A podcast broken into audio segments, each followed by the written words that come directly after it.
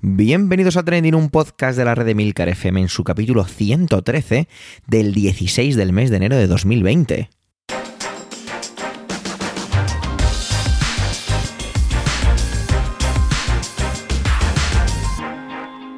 Trending es un podcast sobre lo que pasa, sobre lo que ocurre, sobre las noticias que pueblan las redes sociales.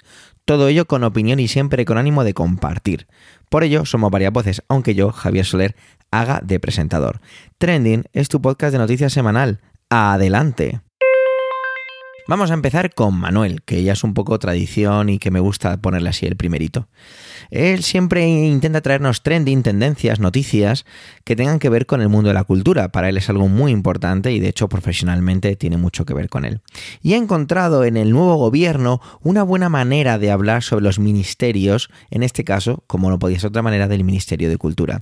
Tanto el ministro saliente como el ministro entrante. Vamos a ver qué nos ha preparado. Adelante, Manuel.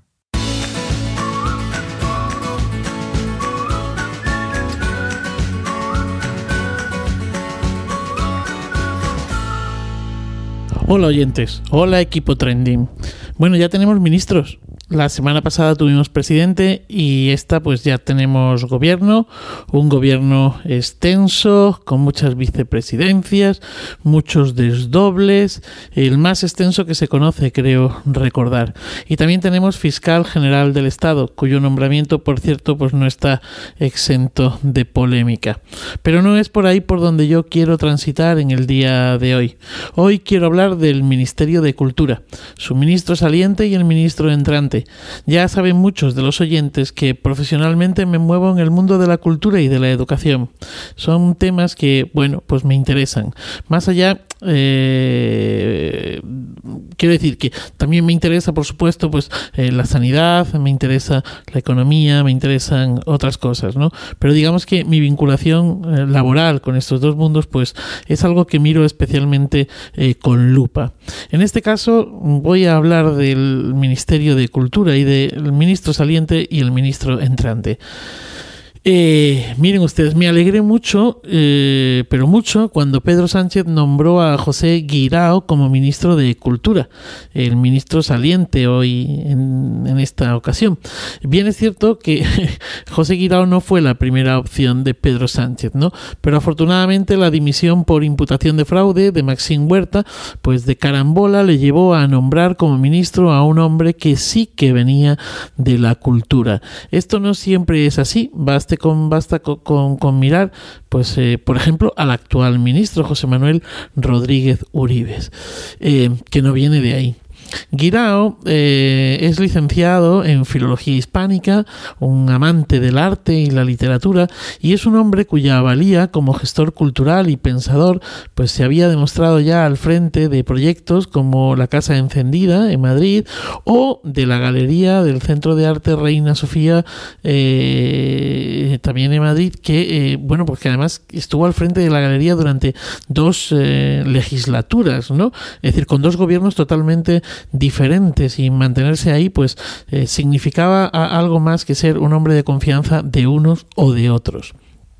Eh, durante el breve mandato en el ministerio eh, le ha metido el diente a varios huesos duros de roer, como la SGAE, que, este, que se encuentra en un proceso judicial de por medio o con un proceso judicial de por medio que sigue abierto y que su sucesor pues tendrá que continuar. Y le ha metido también el diente al estatuto del artista, que sin ser algo definitivo, eh, bueno, pues eh, parte de él se ha ido implantando, o al menos ha diseñado un plan de implantación progresivo. Me apena que Guirao ya no esté. Tenía muchas esperanzas puestas en él. No sé si se ha tratado de una decisión personal o simplemente que a Pedro Sánchez ya no le interesa. Si es lo segundo, me parece que es una gran pérdida. Eh, pero bueno, la política es así. De hecho, basta recordar, por ejemplo, que hace unos meses perdimos en la Comunidad Autónoma de Madrid a uno de los mejores consejeros de cultura que hemos tenido, o al menos, en mi opinión, a Jaime de los Santos, un licenciado en Historia del Arte y del que Ayuso se deshizo, eh, pues no en vano era también un nombramiento de la época de Cifuentes y venía de haber trabajado eh, casi mano con mano, hombro con hombro con Mariano Rajoy en otra etapa de su vida. Pero eso es otra historia. El nuevo ministro, eh, Rodríguez Uribes, eh, es doctor en Derecho. Ha sido profesor de filosofía en Derecho, o filosofía en Derecho de la Universidad de Valencia, en la Universidad Carlos III de Madrid, donde tiene su plaza en la actualidad, pero que no ejerce, obviamente. Em, está en, excedencia. Em, su tesis doctoral parece ser que fue mm, dirigida por Gregorio Peces Barbas. Ha trabajado eh, de la mano de de Alfredo eh, Pérez Rubalcaba con las víctimas del terrorismo y es integrante de la Comisión Ejecutiva Federal del Partido Socialista Obrero Español. Ah, y ocupa hasta ahora, hasta la actualidad, pues ha ocupado también cargo de delegado del gobierno eh, en la Comunidad de Madrid. Em, en un, es un perfil que viene más del ámbito de las leyes y del partido eh, que de la cultura. A priori no me emociona demasiado. Acaba de llegar y habrá que dejarle hacer. Eh, y bueno, pues habrá que confiar eh, en él. el hecho de que no venga el ámbito de la cultura no tiene por qué significar nada malo o nada en contra. Y por favor, entiéndaseme esto que estoy diciendo, puesto que no, no deseo poner Eh, a este eh, señor eh, trabas a, su llegada. Pero sí que es cierto que mientras que el, nombramiento de Guirao me produjo pues una emoción, como ya he dicho anteriormente, el nombramiento de Rodríguez Uribes y me deja más bien frío. Bueno, eh, Uribes no lo va a tener fácil, eh, tiene que eh, finalizar el estatuto eh, del artista, ese sería uno de los retos, otro sería la reforma a ver si ya se hace una vez del, del INAEM, del Instituto Nacional de las Artes Escénicas y de la Música, eh, la elaboración de la ley del mecenazgo, que esto es un tema que viene eh, anunciándose, eh, coleando, pues yo creo que desde 2011, 2012, no sé si fue ya con el ministro Bert que, que, se empezó a, hablar de esto, y, y, bueno, y que, ahí, ahí sigue la ley pendiente, la ley esta de mecenazgo. Y también, bueno, pues tiene ahí el hueso este de, de la SGAI, a ver qué, qué ocurre. Eso como plazos eh, fuertes, ¿no? Porque, por supuesto, eh, bueno, pues, pues son muchos más los eh, frentes que tiene abiertos y a los que tendrá que atender de una manera em, o de otra. Em, sí que es cierto que, bueno, pues que me ha, me ha llamado la la atención, eh, bueno, unas palabras que ha manifestado eh, este señor, ¿no? En las que dice que, bueno, pues que la obligación del ministro es la de dialogar y la de escuchar, ¿no? En su toma de posesión, este el ministro, eh, que por cierto es ministro de Cultura y Deporte, yo, esta es otra de esas cosas que cuando empezó a hablarse de las disgregaciones, separaciones y demás, yo puestos hubiese eh, creado una cartera más, ¿no? Que la cartera de, de deporte, no, no termino de, de ver esto muy, muy bien. Bueno, a lo que voy, que me lío. Eh, eh, Uribes ha dicho que eh, bueno pues que tiene eh, la firme voluntad de dialogar y escuchar para encontrar la solución a los problemas de la cultura y el deporte no em, dice que la cultura no es algo cerrado y que la cultura es algo que se va haciendo. De entrada pues como os digo no es alguien que me emocione pero desde luego parece, al menos por estas palabras, que disponibilidad tiene para la escucha y para el diálogo. Escucha y del diálogo de los que estamos tan necesitados, eh, acuérdense de mi intervención en el trending de la semana pasada. Pues nada más, feliz día y feliz vida.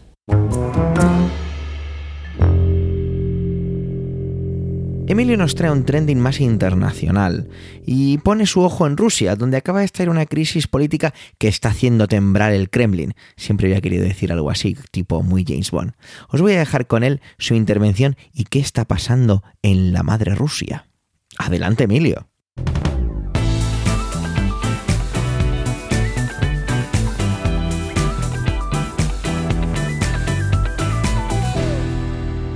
Un pequeño terremoto político sacude Rusia, algo absolutamente inusual, inusual de ver en las noticias de los medios del resto del mundo, claro.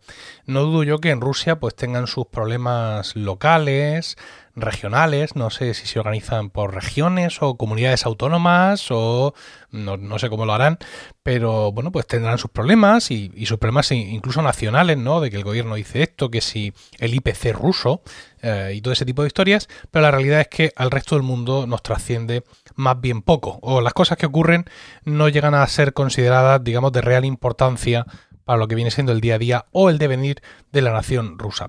Todo ello sin duda eh, viene por ese puño de hierro con el que eh, Putin mantiene sujeta a toda la nación. Aunque, bueno, también es cierto que cuando tienes sujeto algo con mucha fuerza, a veces necesitas soltarlo un poco para cogerlo con un poco, un poco mejor, para recoger alguna cosa que se te ha escapado o para mm, asirlo con más, eh, con más intensidad de cara a eh, futuras tormentas, futuros movimientos. Quizá eso es lo que está pasando en esos momentos y quizá por eso pues todo lo que ha pasado esta mañana ha trascendido. Esta mañana Putin ha, bueno, esta mañana cuando yo estoy grabando esto, quiero decir el miércoles, Putin pronunció su discurso del Estado de la Nación, que es un momento complaciente, un, momento de pomposa propaganda personal, donde realmente solo faltan los gritos de César, César, sin siquiera un triste esclavo que recuerde a Putin, sujetándole la corona de laurel, que solo es un mortal. Pero claro, Putin es muy listo. Putin no necesita que le recuerden que es un mortal, ya lo sabe él. Y el discurso de esta mañana de alguna forma iba de eso. Eh, Putin se ha descolgado al final haciendo una propuesta de cambio en la Constitución. Según esta propuesta, el Congreso, y no el presidente, sería el que nombraría al primer ministro y al gobierno. Un primer ministro con unos poderes eh, mucho más considerables que los que tiene en la actualidad y con mucha más independencia del resto de poderes de la nación. Y también con más condicionantes para poder acceder al cargo. Quedarán vetados quienes no hayan vivido en Rusia durante los últimos 25 años, hayan tenido nacionalidad extranjera y tampoco podrán presentarse quienes dispongan o hayan dispuesto de permiso de residencia en otro país. Vaya tela.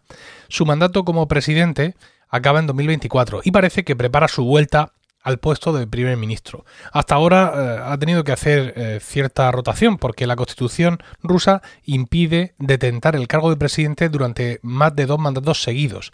Mandatos los que tú quieras, pero seguidos dos. De esta forma se ha intercambiado el puesto con el actual primer ministro Dmitry Medvedev. Os juro que he entrenado este nombre antes de darle a grabar. Putin fue presidente de Rusia entre el año 2000 y 2008 y luego Medvedev fue presidente desde 2008 a 2012 y en ese tiempo Putin tuvo el cargo de primer ministro. Y luego pues cambiaron de nuevo. Desde 2012 Putin es presidente y Medvedev es eh, primer ministro. Bueno pues justo después del discurso de este discurso de Putin eh, Medvedev el primer ministro y todo su gobierno han dimitido. Oficialmente para dejar al presidente el espacio necesario para que consiga sus reformas. La realidad es que la popularidad de este pobre hombre está por los suelos, casi nadie le quiere ya en el país y ha cumplido de sobra eh, su papel para Putin, así que se deshace de él dándole una jubilación de lujo con un cargo de nueva creación, vicejefe del Consejo de Seguridad. Ahí en nada. Eh, aún así, pese a esta dimisión, el gobierno y su primer ministro tienen que seguir en funciones dos semanas. Y en esas dos semanas es el plazo que tiene Putin, eh, presidente todavía con la atribución de nombrar eh, gobiernos, el que debe de nombrar un primer ministro y por tanto el gobierno. Suenan tres nombres. Sobyanin, que es el alcalde de Moscú, Oreshkin, que es el ministro de Economía, y Novak, que es el ministro de Energía. Mucho ojo porque, eh, con toda seguridad, aquel que nombre será el sucesor de Putin en el puesto de eh, presidente, que como he dicho es un cargo que tiene que dejar en, 2000, en 2024. Putin no solo ha hablado de rebajar los amplios poderes que ahora tiene la presidencia, sino también de limitar a dos en total los mandatos. Como he dicho, ahora la constitución rusa permite que sean dos consecutivos, pero es una, una cláusula que se eliminaría y, bueno, es la que, como ya he dicho, le ha permitido ser presidente hasta la fecha, en cuatro periodos, alternándose con el amigo Medvedev. si se aprueba esta reforma de la Constitución, cosa que no me cabe la menor duda, Putin no podría volver a ser presidente de Rusia. Su futuro podría estar en un redefinido Consejo de Estado, un órgano que ahora mismo es decorativo, pero al que Putin quiere conferir en esa nueva constitución fuertes poderes. La presidencia de ese Consejo daría a Putin un gran poder en la Rusia del futuro hasta que las fuerzas le asistan. Y visto lo visto, eso pueden ser muchos, muchos años.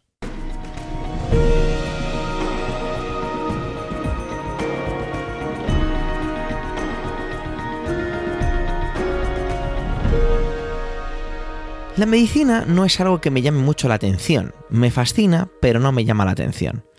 Hemos sido capaces de llegar a una, pero seguimos desconociendo muchísimas cosas de nuestro, propio, de nuestro propio cuerpo, ¿no? Cómo funcionan, la razón de ser, cómo es esto, cómo es lo otro, qué desencadena, ¿no? Si no fuera por los avances médicos, pues eh, no voy a empezar con cifras de oh, cuánta gente moriría y demás. No, lo directamente lo personalizo en mí. Es posible que yo ya a estas alturas estaría muerto. Hace mm, algo más de dos años, pues eh, me estirparon la vesícula biliar, ya que tenía unos cálculos tipo Champions League. Pero bueno, no vengo a contaros las maravillas de mi operación. Eso quizá a lo mejor para otro trending o para una cerveza, ¿no? Os traigo una noticia amable, de esas que es que me encanta encontrarme y que vi a primera hora de ayer, a primera hora de la tarde, mejor dicho, de ayer. Nota que un equipo de científicos, entre los que hay un español, encuentran eh, las posibilidades de tratar la metástasis en el cáncer. O por lo menos han encontrado qué pasa en el proceso de la metástasis. El cáncer es un enemigo eh, del que no es fácil deshacerse, al que no es fácil vencer. Seguro que todos tenemos casos cercanos o incluso propios sobre el cáncer. Es algo muy cotidiano y que nos acecha constantemente. Me costó mucho en su día entender por qué se producía el cáncer, ¿no? Eso de que las células pues tengan un descontrol en su división y se vuelvan malas contra el propio organismo. Me costaba entenderlo, porque quizás sea un egocéntrico y piense que el ser humano es una máquina perfectamente engrasada y muy bien hecha. Sin embargo, pues esto tira, tira por tierra, mejor dicho, mi pensamiento y me da una bofetada sobre nuestra fragilidad. Pero hay que sumar una palabra que hace que todo esto sea aún más aterrador. Cuando la escuchas te suele venir acompañado, solo, sí, lo solemos acompañar de un gesto doliente, una mueca de compasión y a veces simplemente un silencio, ¿no? Y es la palabra metástasis. La metástasis es una palabra muy potente. Es el proceso por el cual las células cancerosas se desplazan por el cuerpo, afectan a otras partes del mismo y se extiende de esta forma. He estado leyendo un poco, porque me ha llamado la atención esta noticia, sobre cómo, cómo se produce este proceso, ¿no? De hecho, en eso se basa un poco la investigación que han hecho en este laboratorio en Nueva York. Las células tienen que desplazarse a otra parte del cuerpo, cosa que ya es muy complicada. ¿Vale? A través del torrente, del torrente sanguíneo, a través del líquido eh, sinovial o linfático. Entonces, esto ya es muy complicado. A lo mejor he dicho una, acabo de decir una barbaridad, ¿eh? Perdonar porque no sé si linfático, pero disculpadme si, si lo he dicho mal. Entonces, ya tenemos una primera parte en la que, como digo, por lo visto esto es muy complicado que ocurra. Pero no solo eso, sino que cuando llegan, si es que han sobrevivido a ese, a ese desplazamiento, tienen que adaptarse a un nuevo medio, un nuevo lugar en el que estar dentro del cuerpo, que tampoco es nada sencillo, ni, ni, bueno, pues eso no es nada sencillo que ocurra, vamos a dejarlo ahí. Entonces, he leído que que tienen que sobrevivir en este desplazamiento, que superar todas estas partes y una vez han empezado, una vez se han desplazado, se han adaptado, empiezan a volver a replicarse con este descontrol y de una manera errónea.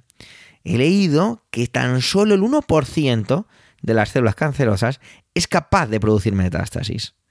Una vez más, pues siento una bofetada sobre la fragilidad de nuestros cuerpos.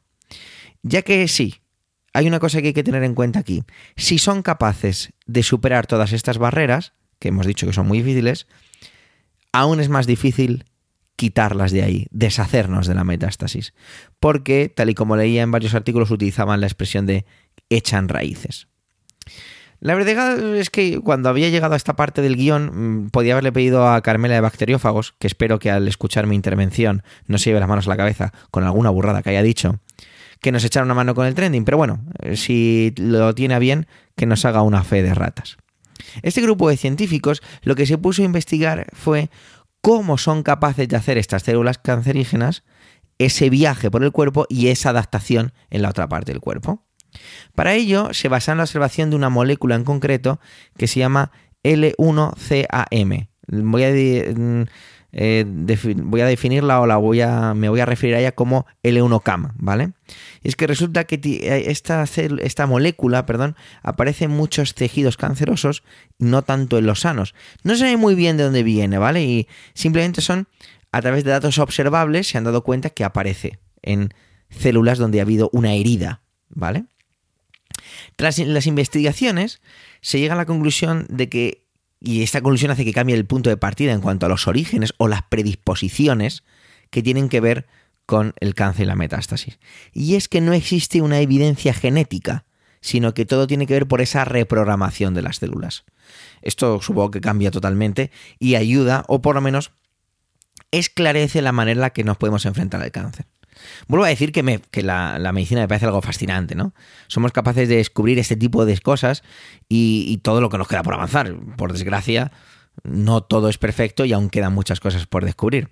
Es una suerte, es un, para mí es un verdadero privilegio que podamos contar con este tipo de gente, de mentes brillantes, que utilizan sus recursos para llegar a, unas conclusiones o a unas investigaciones así. Que es muy fácil leer un artículo, un par de artículos o varios como he hecho yo para contrastar la noticia y en todos descubres que estos son años y años y años de pruebas, observaciones y recopilación de datos para poder llegar a alguna conclusión. Sea como sea, hoy es un día en el que podemos sonreír un poquito más a la vida porque estamos un poco más cerca de vencer al cáncer. Gracias por vuestro tiempo, gracias por querer escucharnos en este capítulo centésimo decimotercero. Los comentarios siempre nos aportan enriquecimiento. No dudes en dejarlos en emilcar.fm barra trending. Un saludo y hasta la semana que viene.